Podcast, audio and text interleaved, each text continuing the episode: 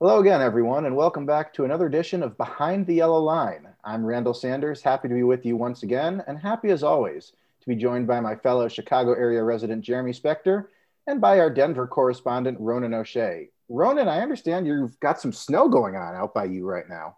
We got April snow here in Denver. It's coming down pretty good, actually. Uh, probably three to six inches here overnight. The one thing though is it's been so hot leading into this, it's not really sticking on the ground. So it's on cars, it's on windshields, but um, eh, what's that's not good. Your Rockies are coming home. They got a long homestand starting tomorrow.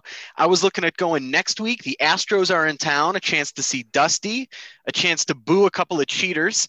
But as I was just telling you guys before we went on, 38 degrees expected to be the high on Tuesday. That's during the daytime. That's a night game against the Astros. So we'll see. But uh, this is normal for Denver. We'll get snow into May, but that is surrounded by 80 degree weeks and days. And normally our January, February is sunny and warm. So I'm fine with this. It's nice actually to get a little bit of winter. Yeah, it's probably the best of both worlds for you. You get to uh, watch it snow, but you don't really have to worry about it sticking. Yes. The problem is Huxley, the dog, who we've had now for three weeks, he's from South Texas. He won't go out when it's snowing. So we're looking at almost 24 hours here since he has relieved himself, and that worries me because you know we got a nice rug in the in the living room here, and I hope that he doesn't get bad ideas overnight. Well, we certainly hope Huxley figures that out. Uh, on that topic of you know keeping the rug clean, Jeremy, how are you doing this evening? Uh, doing good. I, uh, I do like to keep the rug clean over here, so uh, you know I, I think that's a good uh, segue there, Randall.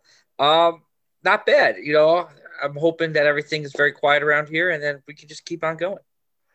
All right. Well, we'll jump right in. Not a whole lot of time has elapsed since we last got together in, in our uh, regular meeting of the minds, and sadly, the Cubs have not accomplished a whole lot in that time.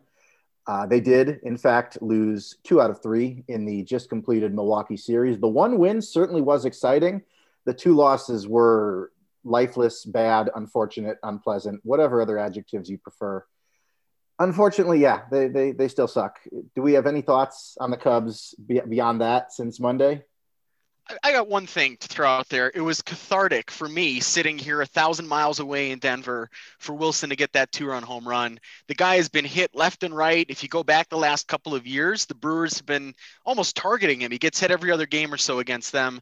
So for him to hit the game winning home run, uh, that's great. You know, but obviously a dud the next day. The Cubs are going up against one of the best pitchers in the National League that's going to be tough. But um, you come home five and seven, long homestand, but good opponents coming in. I don't know. It's not feeling so good right now. We we said that this team needed to get off to a hot start, especially if they're going to be hanging on to everybody, and they haven't exactly done that here in the first two weeks or so of the season.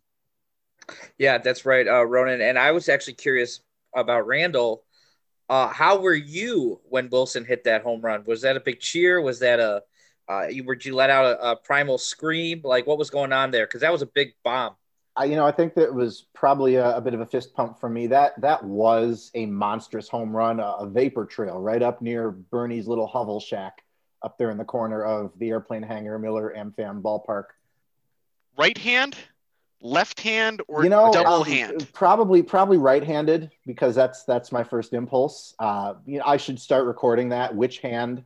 Which hand did I fist yeah. pump in victory with? We'll keep a log of that it exactly. was a big home run and it was a big win. And Craig Kimbrel, uh, another save, he had to come in and bail the sheriff, Andrew Chafin, out of a little bit of a mess.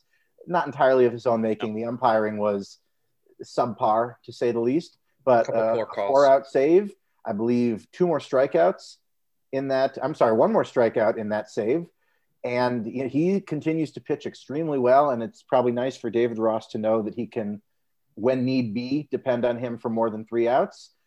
Kris Bryant continues adding extra base hits to his resume. Other than that, gosh, there just isn't a whole lot to be excited about right now. No, you're right about that, uh, Randall. Now, I agree. Uh, to quote uh, my good friend Homer Simpson, they kind of did look like the suckiest sucks that ever sucked out there. But uh, you know, damn Wiener kids listening. Damn Wiener kids are listening, but uh, who knows who's listening? But uh, you know, on what on uh, against Woodruff, I thought they did actually have some good at bats. They, you know, whatever wasn't really working. They made Woodruff work a lot more than they made him work when at Wrigley, where Woodruff was just cruising, and then that blast by Willson was just epic uh, against Suter. Happ had a, a nice hit from the right side opposite to get to the Willson. And then you mentioned against Corbin Burnes. I mean, Corbin Burnes has just been electric this season. It's hard yeah. to do anything against him. It's a little frustrating. I agree. I agree totally. The whole thing is frustrating. The Cubs have had uh, a situation where they've struggled making contact in the zone, and that is definitely concerning. I, I mean, I'm one who still thinks it's early, but it's definitely not a, a, good trend to have. It's one you should keep an eye on and something they need to work on. I mean, we could go through the list of who's doing what, but you know, coming home, as Ronan mentioned, and I agree with the hot start, and I think in May it'll be better, but this is a, a, tough stretch with the Braves, the Mets, the Dodgers coming up. These are three teams that everybody at the beginning of the year thought would be competing. So to not pick up a couple wins against um, the Pirates, the Brewers at home, is a little disappointing. Now the Braves are coming in right now at five and eight, so who knows? They're not pitching. They're necessarily their best pitchers this weekend. Uh, Fried is hurt, so probably gonna get Bryce Wilson on Sunday. Tomorrow we're gonna get uh, Drew Smyly, who a Cubs fan should know, but hasn't really been pitching that great, and uh, Ynoa on Saturday, who we don't really know that much of. So hopefully, in my we could pull out a couple, you know, wins here this weekend, with especially with the Mets coming in, Degrom kind of being short, so he probably won't be until the end of the series. But uh, yeah, I mean, the offense does need to pick up. Everything needs to pick up. It's been super frustrating it'll be nice to see Bryant back in the lineup. He was off the finale. Uh, Willson was off the finale in Milwaukee. I don't know that it would have mattered against pitching like that, but they get two days off here. They come home sleeping in their own bed. It's just time for this thing to get going. And um, it, it, you got to have some hope that this thing's going to get turned around here and hopefully the pitching will hold up. But it's nice to get him back to Wrigley Field. Randall, I had one more question from the Brewers series for you. What's the first thing that comes to mind for you when I say the name Laz Diaz. Awful, awful at his job. It's it's uh, Zoidberg from the audience shouting, "Your umpiring is bad, and you should feel bad." I. Uh, he's he's he's just not good at his job. And the, the funniest thing to me always is when these bad umpires uh, start chirping back at the dugouts for getting on them. You should be allowed to politely, within the boundaries of good taste, heckle guys like Laz Diaz all you want without any fear of repercussions. It, it's it's it's mind-boggling the work he and some of his uh, colleagues put in sometimes. But we we all know MLB has no interest in fixing that. Far more interest in tinkering with any number of other things. Only so much else to be said. A couple of Cubs roster notes since we were last together. Shelby Miller, the veteran pitcher, had an opt-out clause that would have triggered earlier this week. The Cubs elected to bring him up and add him to the roster. Characteristically, he had a rough debut. He did not record an out and gave up a number of runs. He has an ERA of infinity right now, which is never a good thing. Jason Adam, fortunately, is back from the COVID list. He was put on earlier in the week. He is back already. And Adbert Alzolay was sent to the South Bend alternate site as part of managing his workload. He remains in the plans for the Cubs this season, and this is just a means of keeping his innings down while still getting him some work. So he will be back on the topic of the Cubs and Brewers, before we move on, uh, some suspensions were actually handed down by MLB today. Reliever Ryan Tepera was suspended three games for throwing behind Brewers pitcher Brandon Woodruff. David Ross, of course, the manager, was suspended one game. And apparently, coach Mike Borzello, the Cubs game planner, received a suspension of indeterminate amount. And again, this is for the Cubs retaliating by not hitting anybody, by not hurting anybody, for Willson Contreras getting hit time after time after time. Guys, is this necessary? Why is MLB doing this?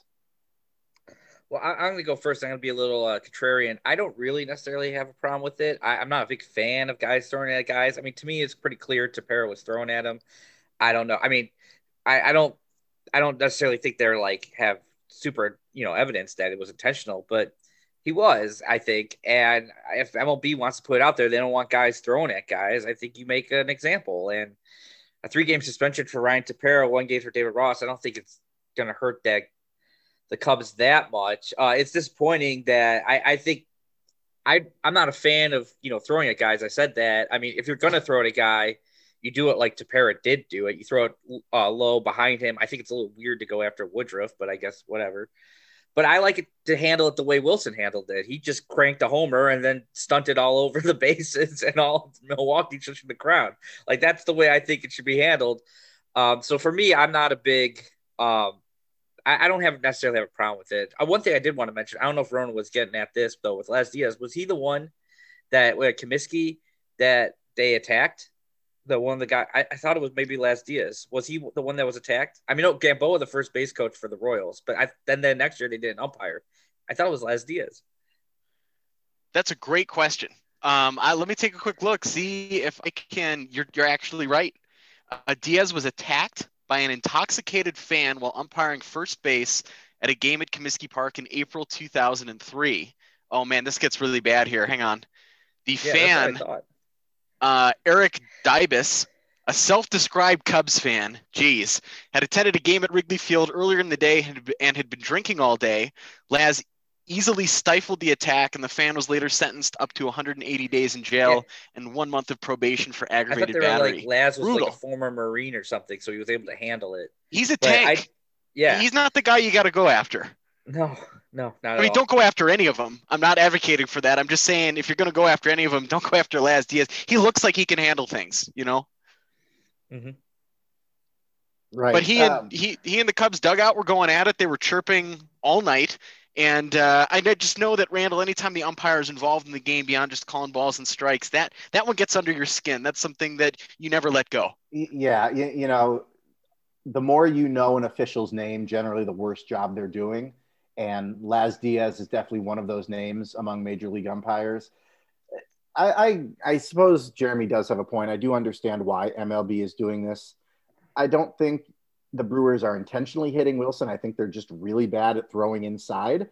But I don't think you need to suspend anybody on the Cubs roster or coaching staff for sticking up for their guy without actually hitting anybody.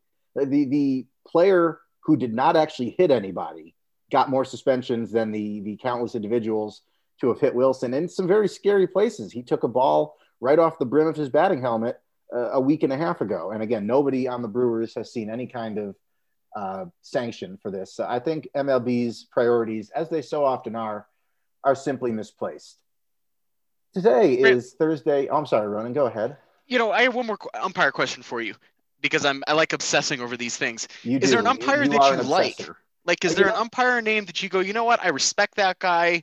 He's been around for a while. He does a good job. I'm cool with him you know, generally the umpires who do the best jobs are the ones you hear about the least. So I don't know that I could name any of them. I will say this Jim Joyce, when he, in his own words, kicked the shit out of the final play of what would have been Andres Galarraga's no hitter. Was that, was it a no hitter or was it a perfect game? Armando. Armando Galarraga, you're right, not Andres. Armando Galarraga's. He did get up in front of the microphones that night and he did say, you know what, I got that call completely wrong. Again, in his own words, I kicked the shit out of it. And I respect him for doing that. It can't be easy to go up there and admit to the media and the cameras that you not only messed up in a high profile spot, but that you cost a guy uh, a little spot in history. So, you know, most um, the, the umpires who do the best at their jobs are the ones I can't name. But uh, Jim Joyce, I think, did did good that night in uh, admitting his role in in making a big mistake. So if you, if you need me to pick one, I'll go with Jim Joyce. Good stuff. I'm trying to think. Oh yeah, I'm trying to think of who called the game. I can't remember who called the game last night uh, uh, with the White Sox, but I think I saw there's a Twitter account called Ump Scorecard. I know Randall will be all over it, and I think he was 98% at the uh, at the plate, so that was pretty good and uh, Bill Miller, who called the game before, I was also pretty highly up there. So uh, I think that's pretty good to get 98%. And it was a guy, I, you a, a, name that I, but I'm just blanking on who it was. I think it's pretty good to get 98% of the calls right. Yeah, you totally. know, I don't, I don't really go in for those kind of accounts because I know a lot of the time the graphic data they use is kind of skewed, and there's no point in making things worse than they already are when it comes to monitoring major league umpiring. But uh, we've known for years that some umpires are consi- more consistent in being bad at their jobs. And, you know, that's not going to improve anytime soon. We record this on the evening of Thursday, April 15th, which is, of course, Jackie Robinson Day. It was on this day in 1947 that Jackie Robinson made his major league debut. And as has become the modern custom, all uniformed personnel today are wearing Jackie Robinson's iconic number 42. Ronan and Jeremy, I know one of you put out some content from our Twitter account earlier, BTYL Podcast on Twitter. Um, some footage of Jackie Robinson playing at Wrigley in 1947. Um, what what sticks out about this day to you, year in and year out? I just think it's awesome. I think it's so cool that all the guys out there are wearing number 42. I mean, I don't know that we'll ever see anything as significant or impactful as what he did.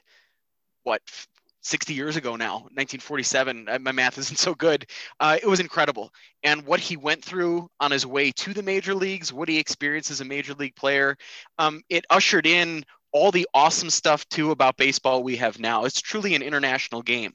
You've got people on major league rosters from the United States, from Canada, all over Latin America, uh, the Pacific Rim. I mean, it's a worldwide game now, and it's a big part of that because of Jackie Robinson. So I think it's a great tradition. I think it's really cool. I was thinking about this earlier today. The Cubs are going to celebrate it tomorrow with the day off today. You've got two old school National League teams tomorrow, at Wrigley Field playing a day baseball game. The Cubs and the Braves, they're all wearing number 42. That's badass. That's awesome. And Major League Baseball messes up so much stuff when it comes to marketing, branding their game, building their game. This is something they actually get right. And I think it's a really cool thing. I'm looking forward to tomorrow. Yeah, Jackie Robinson Day is always a special day. Um, it's interesting how it all came about. You know, I remember um, you know, originally it was just like a few guys. I think like Ken Griffey Jr. and some other guys were like, you know, we want to wear 42 that day. And then the more and more guys started doing it, the Major League Baseball was, well, why didn't everybody just wear 42? And it's it's a fun day. Uh, today, uh, Jason Benetti was on the call. Uh, the White Sox game when benches cleared, and he was like, I don't know if we've ever had a benches clearing issue with everybody wearing the same number. He's like, I don't know how Major League Baseball is gonna go through this and try to determine who's who. Uh, so uh, you know, they could just say eject 42 but uh, Jackie Robinson, obviously, you know, it, the moment of you know breaking the color barrier and, and everything he did is such a huge uh, accomplishment and and and an important milestone. But also that he was like a fantastic baseball player. Like he, he he's not an overrated baseball player. He's a great baseball player. He came in, he played at age 28, a little old. You know, unfortunately, a lot of these guys we never really got to see the beginning of their careers or even any of their careers for many of them. But he was able to come in at age 28 and play 10 years for the Brooklyn Dodgers. And he had a remarkable baseball career. He was one of the most exciting players ever. He, he could hit, he could run, he could field, he could do it all. And he was a special baseball player. And they say that maybe baseball probably wasn't even his best or most loved sport. He was a football player at UCLA. Um, so who knows what he could have been? Just a guy with a special life and uh, it's just a cool event. It's cool. I just always like seeing everybody wearing number 42. It's a cool event. Jeremy, it's it's funny you mentioned how all this started. It was 2007, as you said, that Ken Griffey Jr. asked if he could wear number 42 that day, and it spread across the league from there. I was actually at the first Jackie Robinson Day at Wrigley Field in 2007, where Derrek Lee, Daryle Ward, Cliff Floyd, and Coach um, Lester Strode wore number 42 that day, and obviously things have changed. Things are always in a state of change. Um, but what I remember about those first few years is that there were certain MLB teams that didn't actually have an African American player on the roster. Uh, players who were from Latin America were wearing number 42. And I think MLB found themselves uh, a little embarrassed by that to the point where they would they would uh, just a few years later mandate that everyone wear number 42. Um, so that's one of the things that jumps out at me sometimes. Uh, but as you said, Jackie Robinson, uh, an individual of incredible strength and incredible courage to do what he did and reach the major leagues and endure some of the physical and verbal abuse that he did. And it's it's fitting that right now that today happens to be Jackie Robinson Day because it seems like we are reminded daily, weekly, monthly uh, how much further we still have to go as people of color are uh, targets of violence, targets of brutality, and Jackie Robinson reminds us that there is always work to be done, uh, no matter what time, no matter when it is. One thing I didn't know, I don't think until I went to the Baseball Hall of Fame, was that uh, Jackie Robinson was actually traded after his 10th year in Brooklyn to the New York Giants. And he didn't want to be, he was not a Giant, he was a Dodger. And he didn't want to play for the Giants. So he just retired. And I always thought that was an interesting fact there's another story sort of tied in with Jackie Robinson that a lot of people don't talk about so much. Even in the movie 42, which came out a couple of years ago and and told a story of Robinson's rise up to the majors and everything, this character was sort of overlooked. And I think that it's a story more people should know. And it was an African American journalist by the name of Sam Lacy, grew up in Washington D.C. Um, as a kid, he worked at Griffith Stadium actually caddied the US Open in 1921 as well. But he ended up being a journalism student at Howard University, wrote for the Washington Tribune, and became a prominent sports journalist in the 1930s in the United States. He's got Chicago ties as well, actually. He worked for a black newspaper in Chicago, the Chicago Defender, in 1941. But one of the things that he did when he was in the Midwest is he was really pressuring the commissioner of Major League Baseball at the time, uh, Mountain Landis, to desegregate the game and make the case basically that this is America's game. We need everybody being eligible to play for it. Jackie Robinson ends up obviously in Montreal before breaking into Major League Baseball. He covered him when he was up there, traveled. So, all the minor league games that Jackie would have been playing in, he dealt with the same problems that Jackie had. Uh, not being allowed into press boxes because of his skin color, uh, segregated restaurants, particularly in the southern United States. So here you have this journalist covering Jackie Robinson's story sort of as he rises to prominence in Major League Baseball. Uh, a couple years later, 1948 becomes the first African member, uh, African American member of the Baseball Writers Association of America. So I would like to see Sam Lacy's story tied into this a little bit more. I think he's an iconic sports journalist, particularly an African American sports journalist, and his story, along with Jackie's, is amazing. And what they overcame, what they accomplished, is really telling. And I'd like to see Major League Baseball celebrate that a little bit more as well that's excellent background and excellent history, Ronan. Hopefully, our listeners can uh, learn something from that, take something away from that. And one more thing before we move on, you mentioned it is fitting that uh, uh, a, fran- a storied and historic franchise like the Braves is in town tomorrow. Wrigley, of course, has the distinction of being the last remaining ballpark at which Jackie Robinson played. Uh, he attended an on-field tryout at Fenway Park, as I learned as I was doing a little bit of research earlier. But of course, Wrigley, the last ballpark in which he played a major league game. So Wrigley gets to claim uh, that much history as well. Takes us to our next topic. Something that kind of fell between the cracks between editions for us here is that Major League Baseball some weeks ago took away the All Star game from the Atlanta Braves and their uh, recent shiny new ballpark in the northern suburbs of Atlanta. And they have instead awarded it to, of all places, Denver and Coors Field. And I know we have at least one member of the podcast who is looking very forward to that. Ronan, how excited are you to have the MLB All Star game in your adopted home city this summer?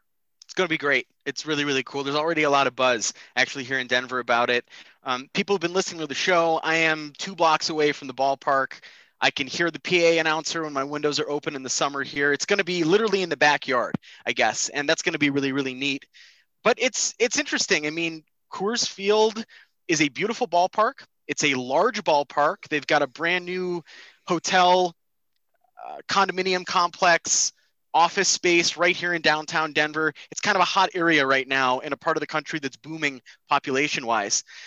On the other hand, I'm a little bit frustrated that the ownership group here in Colorado is getting rewarded for the offseason that they just had. They trade their, their franchise player away, they ship a whole bunch of money to St. Louis, of all places. So I don't like that they're getting rewarded for that, but at the same time, it's going to be really cool here in Denver. I think the ballpark, which has not hosted an All Star game since back in 1998, deserves the national stage. This is a beautiful place and a unique place to play Major League Baseball here in North America. And I think that Denver's going to be a wonderful host city. It's also going to be fun, like all the extra stuff around it. Like that week, all the people in town, the events that are going to be going on, the energy in the city. I don't know that I'm going to be able to get tickets for the actual All Star game. We'll see. But I'm certainly looking at like the Futures game or even the Home Run Derby as something that could be an interesting fit. So it's going to be an interesting week here. Denver is a great host city for the national and international baseball spotlight, but uh, the ownership group stinks. So it kind of stinks that they're getting rewarded for their efforts. Coors Field, you, as you mentioned, uh, 1998, I believe, was the last year that they uh, mm-hmm. had the All Star game, and, and a home run derby uh, was pretty cool. You had Mark McGwire basically almost, you know, how far that is to the scoreboard up to the onto the concourse back there in the left field. Uh, so I hope they uh, get rid of the humidor during the home run derby. Let's see how far let these guys can actually let them rip. Let's see how far these guys can actually hit. Uh, I was fortunate enough to go to the All Star game back in 03. uh, when it was on the south side. I went to every day futures game. I got to see Cubs uh, future legend David Kelton take a plate wow. appearance in the futures game. Uh, some guys like that, and then I did get to go the uh, home run derby where I, where Albert Pujols at the time put up what was like a record 13 or 14 home runs in a round. Although I think Garret Anderson ended up winning it, and then also, uh, but uh, it's always a fun thing. Yeah, definitely be fun out there in Denver, and it's an interesting thing. We'll see how what happens with Major League Baseball. I my opinions on moving it, I don't I don't really know. I, I'm kind of I have a mixed come from a mixed place on it. It's kind of a weird thing. I'd have to really, uh, you know, I, am not really in, uh, studied the whole election law issue. Uh, but uh, you know, Denver wins out. They get the they're fortunate enough to get to bring it back. So uh, uh, it should be fun out there, and, and I really hope they let them rip without the humidor. I, I couldn't agree more. I believe Charlie Blackmon is on record as saying he wants them to ditch the humidor for the home run derby.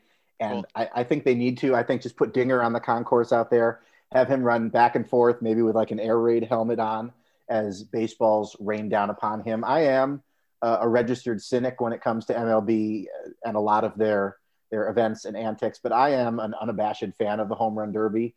I like watching baseballs lobbed up there and hit 500 feet with the the crowd screaming and the players sitting on the field in foul territory, which you probably won't get in this summer's edition of the All Star game, depending on who's vaccinated and who isn't. But I, I love the home run derby. I missed the All Star game not happening last year. Uh, I'm happy to see it back. And Ronan, as you said, Coors Field, a wonderful backdrop for events like this. And I, I think uh, if MLB is able to get that far in the season, I think it's going to be a lot of fun with mm-hmm. uh, at Coors Field there. Randall, Jeremy, go back. I'm sorry. Are you surprised that Major League Baseball made this decision because well, they've just, not I was just about to go back to Jeremy, what Jeremy said and answer that. Um, is that I am a little surprised because there was some discussion of them doing this in, I believe, 2011 when the All Star game was hosted at uh, Chase Field in Phoenix. And Arizona had recently introduced um, a similar, or at least similar in the same vein, law re- requiring a certain amount of identification for people. And there was some talk of rescinding the All Star game then as well for a similarly for a law that similarly targets and oppresses minorities. And that obviously did not happen. It was played at chase as scheduled. My thought at the time and my thought now 10 years apart is i think mlb's motives are not necessarily um, they're, they're not necessarily generated by a newfound conscience or or you know political conscience i think they were worried about losing money as mlb so often is but they they sent a message just the same. My concern, my only concern really is that often boycotts like this on a large scale, they end up hurting, most hurting the people who can least afford to be hurt by them. The Braves and the other corporate advertisers who are set to make uh, a nice bit of money off of the All Star game, they will not do so, but they are also major corporations. They can handle it. And, you know, I don't know that anybody around the Braves ballpark, maybe who had a restaurant, maybe who had a hotel, was counting on the All Star game for uh, what would have been a whole lot of income, but that certainly could be it. And my concern is only ever for the people who can least afford to lose an event like that. But MLB wanted to send kind of a one time message that would most impact the Braves and the other other parties in Georgia, and they did so. And again, I don't think they did so out of any kind of conscience, but they did so just the same. And sometimes a good decision for not necessarily the best reasons can still help people. So I was surprised that they they took that step and they they pulled the trigger on that. I, am not sure. Um, I was really surprised just for the sake of just for the climate we're in nowadays, and just for you know not that they did it they didn't do it they and they explicitly basically said they didn't do it because of the players but the players uh the players alliance the newly formed group was discussing it and having a jason heyward obviously a georgia kid uh involved in that and it seemed like the players were getting to the point where maybe they would try to do something about it but it really as randall mentioned it was more the corporate side that I, I clearly it seemed like their mlb's corporate partners and sponsors really put the pressure on MLB for MLB to pull out. And uh, you know, it's an interesting decision. Uh, Randall mentioned uh, possibly hurting some people. I, I'm not necessarily sure that's as big of a deal as it as is mentioned because well, first of all, it's this is all money. This is like you know this this is not money that they were guaranteed or had planned for. This is just a one time event that's like, and so they're they're just not making anything that they wouldn't have had anyway. I mean, they're just their loss is not gaining, I guess. Right, which, and which I think sucks. That's, that's what makes this kind of the effective move that it is. It is just a one-time thing. You're not necessarily dictating a policy going forward on the part of MLB. So as a as a message to be sent, I think this is a very effective tool on MLB's part to send this one-time message by saying we're going to pull this event from you. Hopefully, you can do better in the future. And there is a precedent in a different sport in the NBA. Charlotte was set to host um, an All Star game some years ago before the state legislature passed a bill, and that got that they lost them the All Star game. That bill was eventually taken off the books, and Charlotte got the All Star game some years down the road. So there is, I don't know that it's going to work that way, but I imagine the message was look, if you clean this up and the state government takes this off the books, you will get another All Star game down the road. And I hope that happens. Well, you know what else is due here, too? Wrigley Field. Time for an All Star Yes. game in Chicago. And uh, I'm glad, though, it's not this year. I didn't. I, it was something that had been floated too. Like, okay, we knew the All Star game was moving out of Atlanta before Denver was decided or at least publicly announced this was going to be the place. I didn't want it to be this year, though, in Chicago. I do think they'll be at near full capacity in Denver. Um, if they're not at 100%, it's going to be very close. I don't know Chicago's going to be at that point necessarily by the middle of July. I want Wrigley Field to get a proper All Star game, but I think it's coming here in the next couple of years. It seemed like the renovations were the big thing holding it up. And now it's time that the Cubs will get their first one since 90. Yeah, it's definitely time. Uh, 30 years. There's only there's only 30 teams in the league, so we're over 30 years now. If everybody just got one and rotated, the Cubs would definitely be due. So uh, it's interesting, as you said, that we finally got the renovations. We thought we would be getting it a little bit sooner, but definitely sometime. You know, next year will be the Dodgers because the Dodgers got screwed out of last year with uh, COVID. But uh, to go back a little bit, just talking about the whole uh, reasoning for why they pulled out. You know, I mean, not to get political on here, but to me, the things that concern me more as a thing are the uh, is more the the election law in terms of uh kind of after the vote of who has the power and control and whatever of certifying results and all that stuff what how the government is injecting themselves into that you know we saw the issues last year i'm not trying to make a big political thing but that's the stuff that as a person i would be most concerned about and so i'm curious if that like what if, if they're just pulling out just because you know ID or whatever, like other places have ID issue, you know, the uh, more stringent ID issue. Uh, so it, it was interesting, because I, I imagine it was difficult for them to pull out of Georgia and then try to figure out, well, where can we go? Where can, what place can we go to? Because we have now we made the stand, we have to go to a place that, you know, like Colorado, it's pretty much they have mostly uh, mail-in voting. Everybody gets Yeah. a mail-in ballot, so I understand that why. So it would have been interesting. If, I mean, Illinois probably would have been an option, but yeah, the Cubs are definitely due. So hopefully we get one soon. I was just going to say voting is very easy here. That's something I've been impressed by, and I've been out here for a couple of elections now. Um, as you said, Jeremy, every registered voter voter gets a ballot sent to their house. That's that's not something you have to opt into. It's coming to you. You also get a book with all of the issues, so you get plenty of time to prepare for it. Early voting is prominent here in Denver, which you don't see a lot of, are long lines because you've got all these options to do it, drop it off in safe locations. So I, I would love to see more states model what they do actually here in Colorado. I think it's about as fair as it gets. And um, this is a state that has an interesting political history, has gone from red to purple to blue pretty rapidly over the last 10, 15 years or so. And um, it's a state that I think is going to make a great host for the All Star game this summer. Yeah, my assumption when they pulled it from Atlanta was that they had another host city or at least a very short, short list already lined up to the point where they they pulled out of Atlanta because they felt comfortable placing it into another city. And uh, I, Ronan, like you said, there was some buzz that maybe Wrigley, newly renovated with a new area around the ballpark, would have been up in this. And I, I agree with you.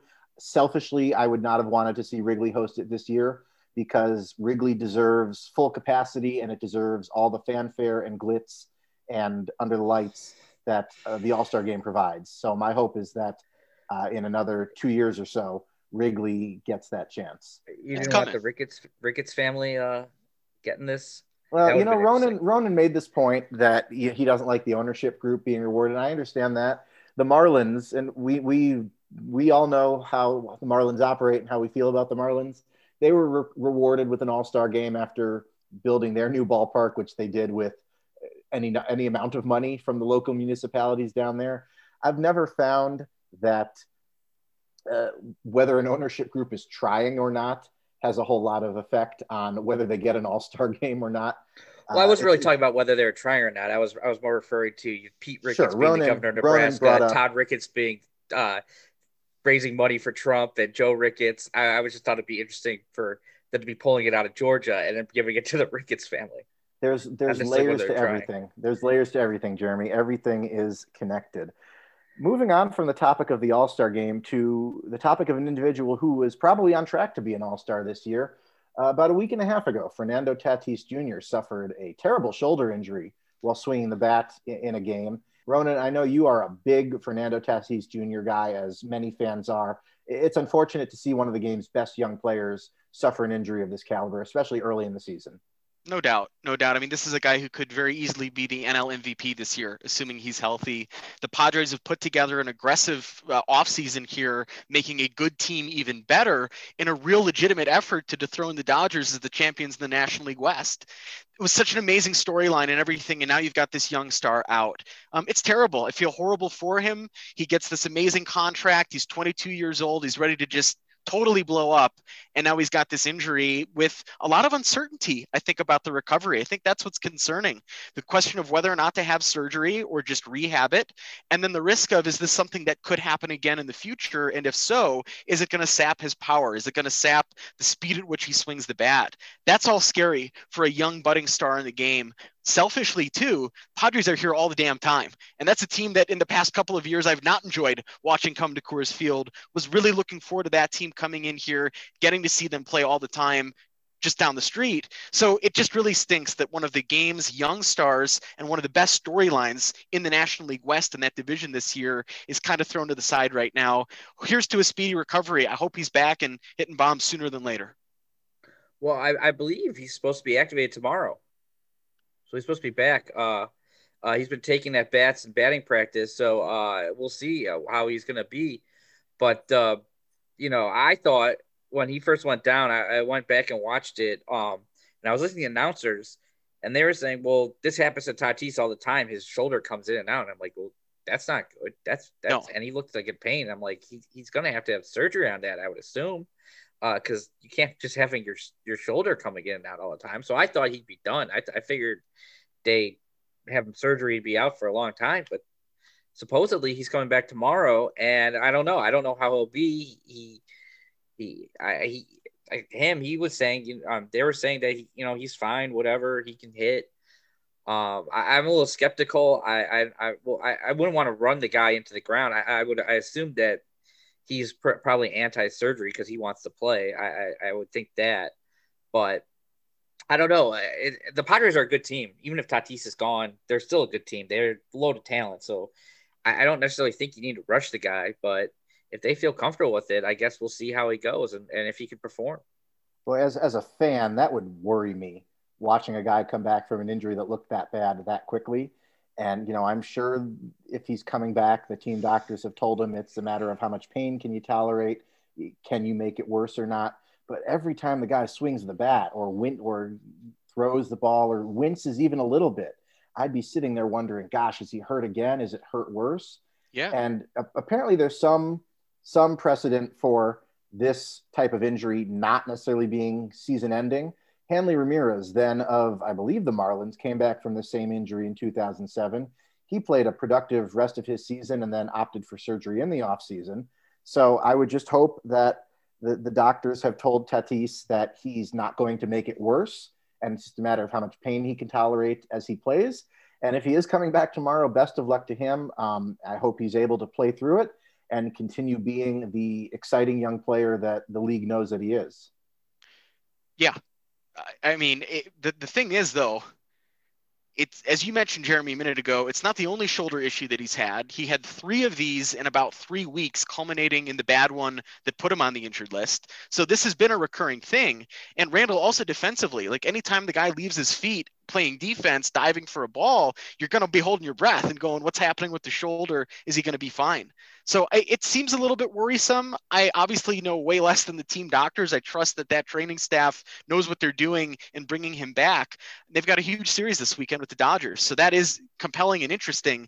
But this is a this is a concern, and this is a concern that a young star has a recurring injury and an injury that could potentially drastically change his swing, which could take away what he does as good as anybody.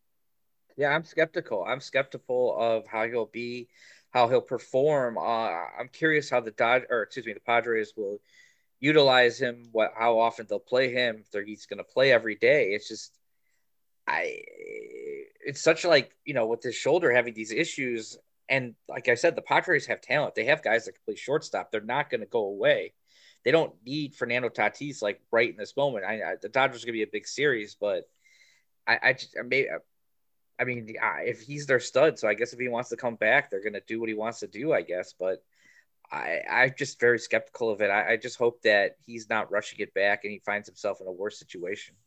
Yep. Another another concern of mine would be the, the mindset among all athletes, not just pro athletes, is that you have to play through injuries like this. You have to be there for your team. You have to be on the field so you can contribute. You would hope that Tatis isn't in that mindset to a damaging degree and you would hope nobody on the team has been in his ear feeding him that. You would hope that the team has told him, take as long as you need. You are essential to our future. We don't want you making this worse. And you would hope that Tatis knows that and isn't rushing himself back as a result of that. When we see it all the time, we've seen it with the Cubs the last three or four seasons where players have played through injuries that they probably would have been better off sitting out and letting heal because they wanted to be on the field at 70% versus not playing at all. And I think that's a mindset that's probably pervasive throughout sports. And we just hope it's not the driving force behind Tatis coming back. Because, Ronan, as you said, if this injury worsens or goes that much further south, it could not just alter the trajectory of his career, could end his career entirely. And you, you just hope that's not the case for him. Well, I'd be afraid as a middle infielder whether or not he collides or, or like yeah. a shoulder, you know, t- making a turn at second, who knows, or he on the base paths. That would be my fear. I, you don't want something really bad to happen to that shoulder. Yeah, it, will be worth watching though. He is fun to watch, and Jeremy, you're right. That's a good team even without him. They will still compete with the Dodgers for the season, but obviously much better with that MVP candidate. Randall, have you ever played through an injury? Have I ever played through an injury? Well, Ronan, I've never really played at all. So my answer to that is kind of a blanket no. Well, you've had a few uh, shoulder injuries on the field in the past. You know, I, I, don't think I've ever had any notable shoulder shoulder injuries. Well, you know, I believe sitting... in the ba- in Ronan's backyard, there might have been a time where you got popped in the shoulder a little bit. Well, I don't know that that out. was. I don't know that that was a shoulder injury. I do know people have run into me while playing uh, some pickup sports in Ronan's backyard. Not to name names or anything, but uh, you know, I, I've never played really seriously anything at all, so I can definitely say I've never played through injury. Maybe sitting sitting out a day here and there just for uh, you know rest, managing the workload. But Ronan, you're think, shaking your head at me. I'm going to regret tossing this to you, but go ahead. I think you're selling yourself short because what I was kind of thinking with that was, you know, your line of work over the years here has been performative in nature, right? As a science instructor, you get out at events, you teach students, you're you're, you know, putting together experiments and whatever the hell you're doing at those things. So you're not, not like you're just sitting at a desk all day typing away. So that's why I think that if you have an injury, has it ever prevented you from performing in any of those events when you're working with students? You know, I'm, I'm very fortunate to have never been put on the injured list uh, where, with regards to employment. So I, I suppose, like some very lucky athletes, I'm just very fortunate in that regard to have never missed significant time with an injury. No better time to change the topic than now the Independent Atlantic League, which uh, in recent months has partnered with Major League Baseball, as a number of other uh, independent and minor leagues have, in uh, being the test bed for some rule changes, they announced this week that they are going to move their pitching mound back by a foot. And they are also going to institute what's called a double hook rule. Teams will lose the designated hitter when the starting pitcher has been removed from the game. And I know we've talked in past editions about some of the different rule changes that will be instituted in the minor leagues this year. Where do you guys stand, Jeremy? Where do you stand on moving the mound back? Where do you stand on the double hook rule? Uh, moving the mound back, I, I could be for that. Um, I think it's good to have a test subject to do that. I mean, God, I mean, the thing about it with being in the Atlantic League is I don't really know if that's going to really uh, tell us that much because I, I don't I don't I mean I don't know as much about the Atlantic, Atlantic League, but I don't anticipate guys are throwing as hard there. I mean, maybe they are, maybe they're just wild, but I, I you know I, I would think you would want more data from closer to the majors, I guess.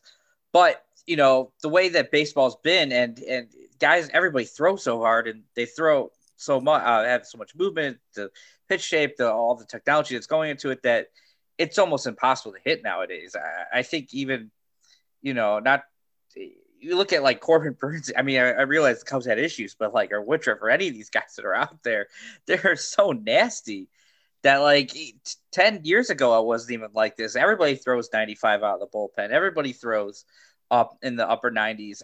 Like, you know, 20 years ago, the average fastball, or I mean, I'm thinking like maybe early 90s, average fastball is like velocity is like 92. Now it's like 95. And in the late 80s, it was like in the high 80s, like 88 was the average fastball velocity. So, like, it's almost impossible to hit. And so, and the strikeouts are out of control, always going up. So, I, I like the idea of putting it back. I think, it, you know, just to even things out a little bit, give the hitters a little bit of a chance to put the bat on the ball. So, I, I think that's good. Um, and as to the double hook, I'm not exactly sure how that'll play. I don't I don't really know my feelings on that. It's something that's we I can't I'm like I'm not quite sure what they think they're trying to solve with that because I feel like you need offense. So I, I, I feel more comfortable having a designator than not having a designator, but uh, we'll see how that goes as well. Yeah, I'm, I'm with you there, and that if that one feels a little bit gimmicky. I'm actually pretty open minded to this manipulating the mound a little bit. I think this is a very interesting thing. And it's not that out of the question because, as we talked about a couple weeks ago on here, the mound has already been manipulated multiple times over the years in Major League Baseball, including being lowered by nearly a, third of the size of the mound to where it is now. Um, something interesting that I saw here Major League Baseball determined that if you move the mound back one foot, a 93 mile per hour fastball, which was the average fastball velocity last year, appears like 91 miles per hour for batters. That is a very, very small difference in terms of visually. The mound being one foot back, you wouldn't even notice that if you went out to the ballpark. Um, and we're talking about the rubber, of course. The mound would probably stay the same, just the rubber would go back a foot. The the difference to a hitter, two miles per hour on that, that is a significant change. That is an advantage for the offense. And right now, offense is completely overmatched. So I'd be very interested to see how that plays out. And um, I, I don't think that's out of the question. I think something needs to change here. Strikeouts are at an unbelievable rate. You've heard me bitch about Javier Baez multiple times already on the show over the last couple of weeks here. But strikeouts are out of control in baseball. There needs to be more action. This is something that is worth studying and possibly in- implementing at the major league level.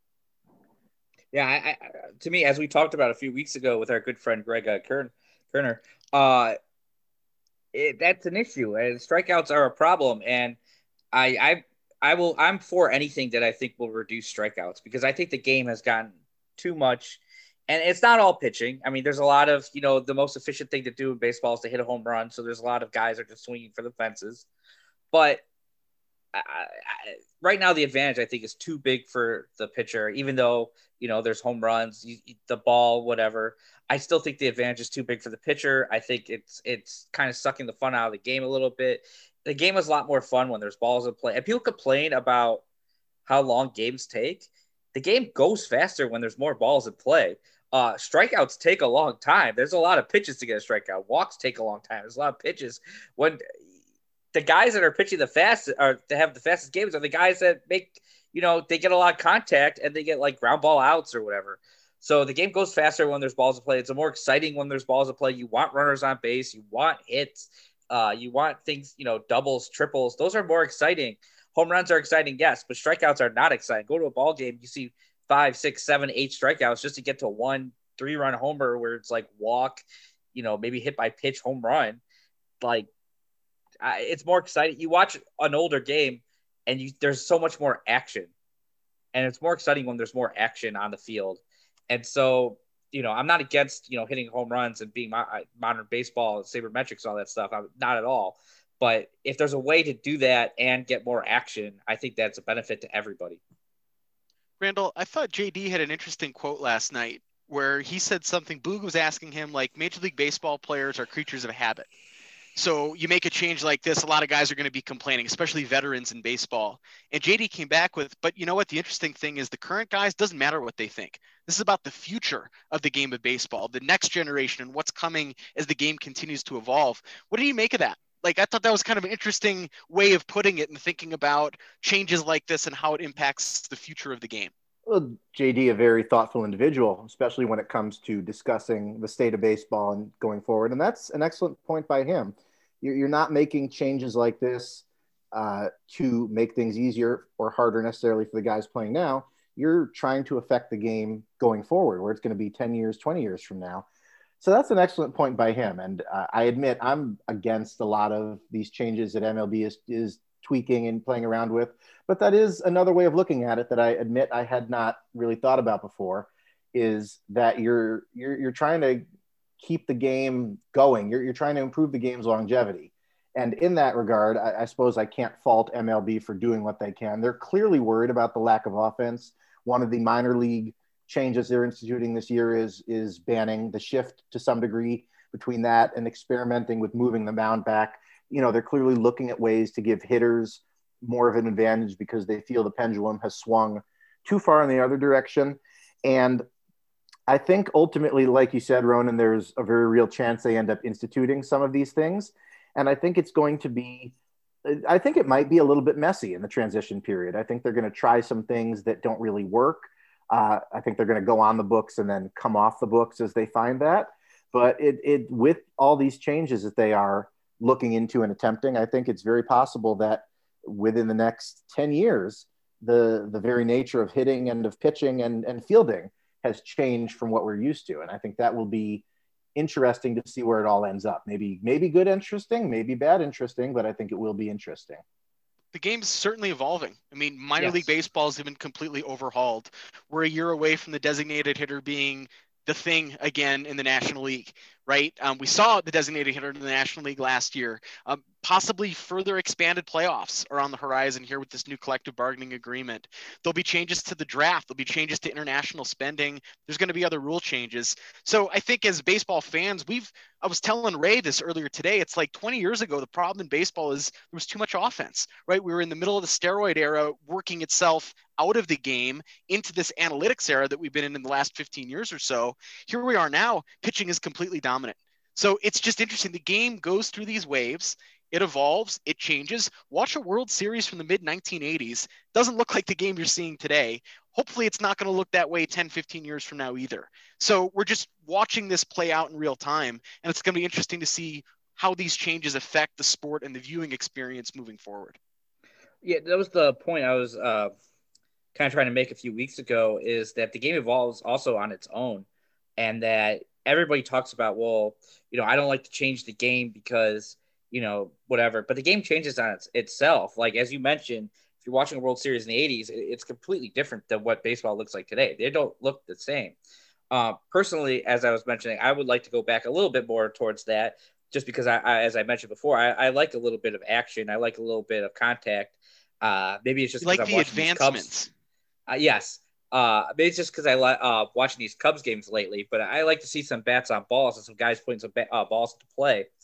So I, I do like that and i feel like if we if you don't do I, I do feel like there are times you have to put your finger on the scale. And like if you don't do anything right now i feel like strikeouts are just gonna jump. And if they're trying to get get the ball to like not fly as far then offense is gonna go down because right now the only way to score is to hit home run you it's really hard to score other ways because people aren't getting hit or they aren't going for hits and, and they're not scoring any other way but to go back a little bit, uh, you made that point about JD. I also feel like, you know, talking about the younger guys, and that's like one, it's kind of like training them, and two, they get used to it and they move up. So, like, let, look at equipment. Like 10, 15 years ago, when even look at like batting helmets or something like the C flap. Nobody would ever want to wear that. They think it's ugly. They think it's dumb. But like it becomes I, I, that wasn't something that was mandated, but guys start wearing it. Some guys, and now it's like commonplace. Everybody knows it. Uh, and it happened in hockey. You look at like a helmet in general. When that none of those guys when they first mandated the helmet, nobody wanted to wear a helmet, but it got mandated for guys of like a certain age. So the younger kids coming up, they wore helmets and they became used to it. Then it was visors. Nobody wanted to wear a visor, but all the hockey kids they wore visors coming up. If you were under like, I remember when it was like, if you were born after a certain year, you were mandated to wear a visor. So all those guys wear visors. Now nobody can, nobody, nobody uh, doesn't wear a visor. Everybody wears a visor and nobody cares. It's like not a thing because everybody does it, and that's just what they've been used to their entire life. So when they're, if you have these rules in the minors, they're coming up through the minors. That's what they're going to be used to they're gonna they're not gonna know any different. They're gonna be used to that. So when it gets to the majors, and if it's like that, and it's just gonna expand like that. Um, so I, I, I think like the pitch clock was one. Guys are gonna get used to like I only have 20 seconds to pitch. Even if there's not a pitch clock at the majors, they're already kind of you know forced into that mindset as they're coming through the minors. So I, I think that's a plus. And Jeremy, you mentioned just a moment ago how the NHL grandfathered in um, certain protective equipment, helmets and visors. I honestly think that in the next CBA negotiations, if they can avoid burning everything down, if there's any space and bandwidth in there for actually making changes to the game once they work out what are going to be very contentious labor and financial issues, I think they're going to mandate the C flap with uh, a grandfather clause. I think they're going to say that if you major major league debut or make it after a certain date or as you said born after a certain year i think they're going to mandate that you wear that c flap. And certain you know veterans current veterans will be able to opt out of that but i think they're going to mandate that if they have any space for that in the next cba just because it protects so much more of the, the ball player and you're not going to have guys with broken jaws broken noses or at least it'll reduce the severity of those injuries. So i think that's one of the things that they will hopefully agree on that the players will agree on it and the uh, the league will agree on it as a, a, player safety measure. Feels like something that's very common now that I don't really think it'll get a lot of. That would be something that get much pushback from many players. I feel like most guys kind of choose to do it on their own. So I don't. So I mean, I remember when Baez did it. I thought it was kind of weird because he never got hit in the face. And he was like, "Oh, I just have like a toothache or something," but you know. But now it seems like a lot of guys do it it's one of those things that uh, became ubiquitous on the scene very quickly, and now, as you said, we uh, we don't even notice it. Uh, so, Ronan, you mentioned our good friend Ray Bluntz, the one, the only, the often imitated but never duplicated. A shout out to him as his favored team, the Chicago White Sox, were on the victorious end of a no hitter just a night ago.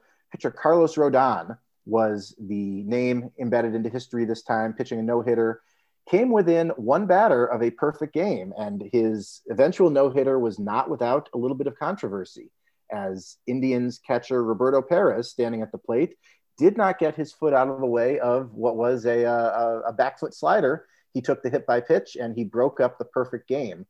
Are we breaking any unwritten rules in this situation, Roberto Perez, or are we all good with this? All good. good Give me the AG I, there. No even, issues even, at all.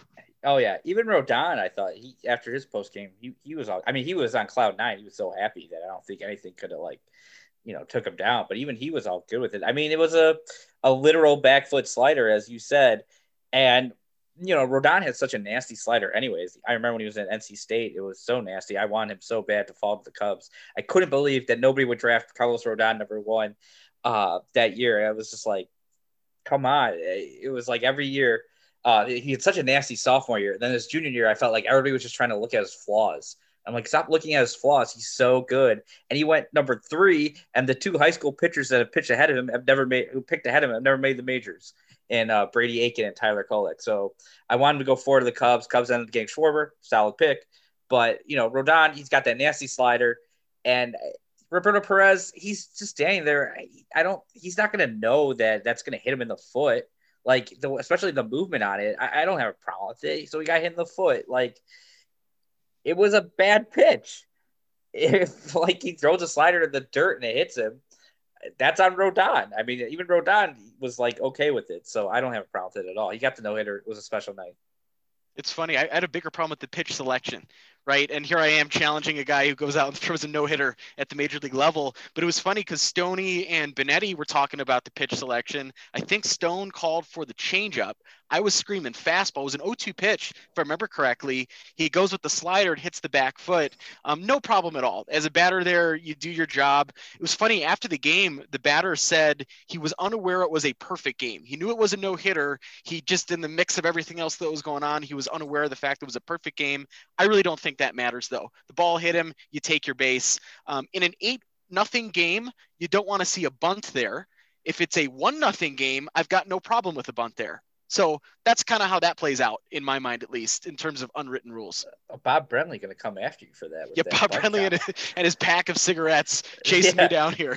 I have your recall uh, back about 20 years ago, he was manager of the uh, Diamondbacks. But uh, one interesting thing you were talking about the pitch selection, if I if I recall, uh, I believe Zack Collins and Rodon both said that like Rodon never shook off Zack Collins. Basically, I I think Rodon said he never shook him off, and, and Collins said like I don't think he shook me off after like the third inning. He couldn't re- quite remember, but like it seemed like they were just in sync the whole game. And whatever Collins threw down there, and Collins being a guy that a lot of people and I'm still kind of skeptical did not think could catch, and would never be a major league catcher. He would either be a DH first baseman. So it's kind of cool and special that he was able to catch a no hitter with all the skeptics out there uh, against him. But uh, yeah, I guess they're on the same page. They thought that was the right pitch. I, I, you know, as you said, they threw a no hitter, almost perfect game. So it's hard to fault them on what their thought pitch selection was. So they, they made that decision, and and Rodon never shook off Zack Collins. Yeah, I, I, couldn't have any less of an issue with what Roberto Perez did. I know there were a lot of people calling for him to get out of the way. He, it's not his job to award a, a perfect game to the opposing pitcher, and it's not like he was uh, Jose Tabata against uh, Max Scherzer some years ago, where Scherzer it was in a similar situation, and Tabata stuck his elbow out there over the plate, took a hit by pitch, and broke that up. Uh, it, it's not close to that, and you know I, I understand why people are mad, but to me, he he did absolutely nothing wrong. So Roberto if it was Perez, more like the Conforto one, I would I would kind of get it a little bit where he's that was a strike and Conforto kind of stuck the arm out to get a hit. But this one I don't have a problem with. Not at all. I just think it was a, a great moment, though. I felt felt good for Carlos, right? This is a guy who you mentioned, Jeremy, was a big time prospect, one of the top draft picks. He hasn't pitched a whole lot the last couple of years 20 starts in 2018, seven games appeared in 2019. Four games appeared in last year, obviously, two games only this year. So, this is a guy who was um, non tendered decided to go back to the White Sox because he had been part of the rebuilding process. He wanted to be there. It was a good fit for him. There he is, and, and he does what he does against the Cleveland Indians uh, the other night. Just really, really cool stuff. Great baseball moment. And now, what, two weeks into the season, we already have two no hitters this year. I think the Within pitching's pretty damn good in baseball. Yeah, and unfortunately, Victor Caratini didn't catch this one because he had two in a row with Mills and uh, Joe Musgrove. But the thing about Carlos to me is I remember the last game I was watching pitch and he was throwing like 98. And I was like, where, where is Carlos Rodon throwing just pumping 98. And, and, I was like, that that's nasty from Carlos Rodon, especially he still has that slider. And then today, uh, the other night when he throws a no hitter, he started off like low 90s. And as the game got on, he started pumping even, I was pumping 99 in the ninth. And uh, I believe he said it was like, well, th- it was an eight nothing game. Nobody was on base, obviously so he could let loose. Like he didn't have to really hold back, but still, Carlos Rodon throwing in the high high nineties. That that's I don't remember that in the past, and, and maybe he just got like a bionic bionic arm coming from from Tommy John search a vibranium arm, maybe left arm like uh, Bucky. You know that Randall. Uh, so so he's just pumping it hard. Uh, I'm curious if vibranium would qualify as a performance enhancing drug under MLB's drug testing rule. It's not drug. To, well, you know, it's a, it's a performance enhancing substance, even if it's not a drug. So, uh, sort of thing MLB may want to clarify if more and more pitchers start turning up with uh, vibranium in their elbows. Uh, Jeremy, Jeremy, always bring the vibranium references here. We appreciate it. I have no idea what's going on right now. that's okay, Ronan. That's all right. We're, we're good. It's important that Jeremy and I find it funny. That's that's the most important thing. We've gone around baseball a bit this evening. We've covered some topics that we uh, may have fallen between the cracks between the last couple of editions. We hope to be with you again uh, a little more frequently going forward. And before we head out tonight, I see Ronan O'Shea has one more thing he'd like to add. Yeah, I got a question for each of you, non baseball related. Fair game here as we bring this home? Fair game. Jeremy, did you watch Godzilla Kong last night? I think that was in the co- offering, or no?